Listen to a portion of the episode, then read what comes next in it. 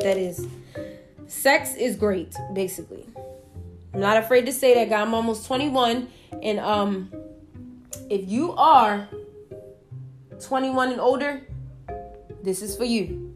All of this because around this time, we either thinking about marriage or we dating somebody towards marriage or we do want to get engaged, engaged sooner or later or we've been dating people for longer than three years or two years and up, maybe one year and up. So yeah, we we already know about a lot of this stuff. Sex is great.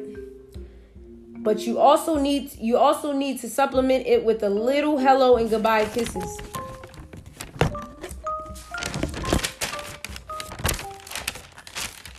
We talked about some things would change, but then you go and treat me that way. Feels like it was just feels like it was just a phone to help you over your ex.